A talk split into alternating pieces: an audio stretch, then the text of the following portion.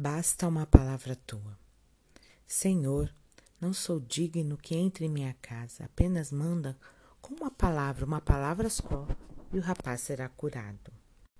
Mateus 8, de 5 a 12. Um centurião era um oficial romano responsável por cem homens. Havia uma grande responsabilidade sobre suas costas. Pelo relato bíblico de Mateus e Lucas, era muito respeitado por seus subalternos, ao ponto destes confirmarem seu caráter digno a Jesus. Esse cara é bom, pode ir lá curar o empregado dele, sim, ele merece, traduzindo as palavras para o dia de hoje. O centurião não era um simples chefe, ele se importava com aqueles que estavam a seus cuidados, ao ponto de pedir ajuda a Jesus. O general romano era um homem bom, mas também humilde e reconhecia sua condição de pecador. Senhor, não venha até a minha casa, porque não sou digno. Basta uma palavra tua e meu servo será curado.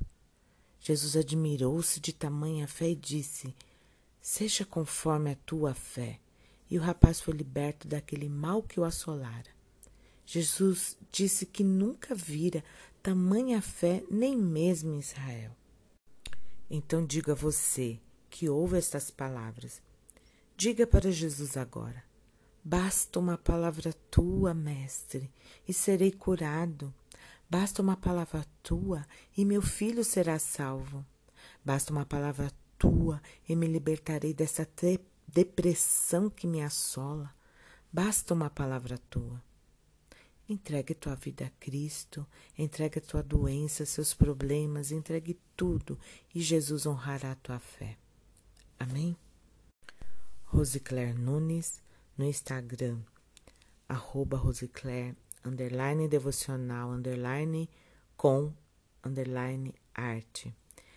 No YouTube, Rosicler Música e Inspiração. Aguardo vocês, Deus abençoe.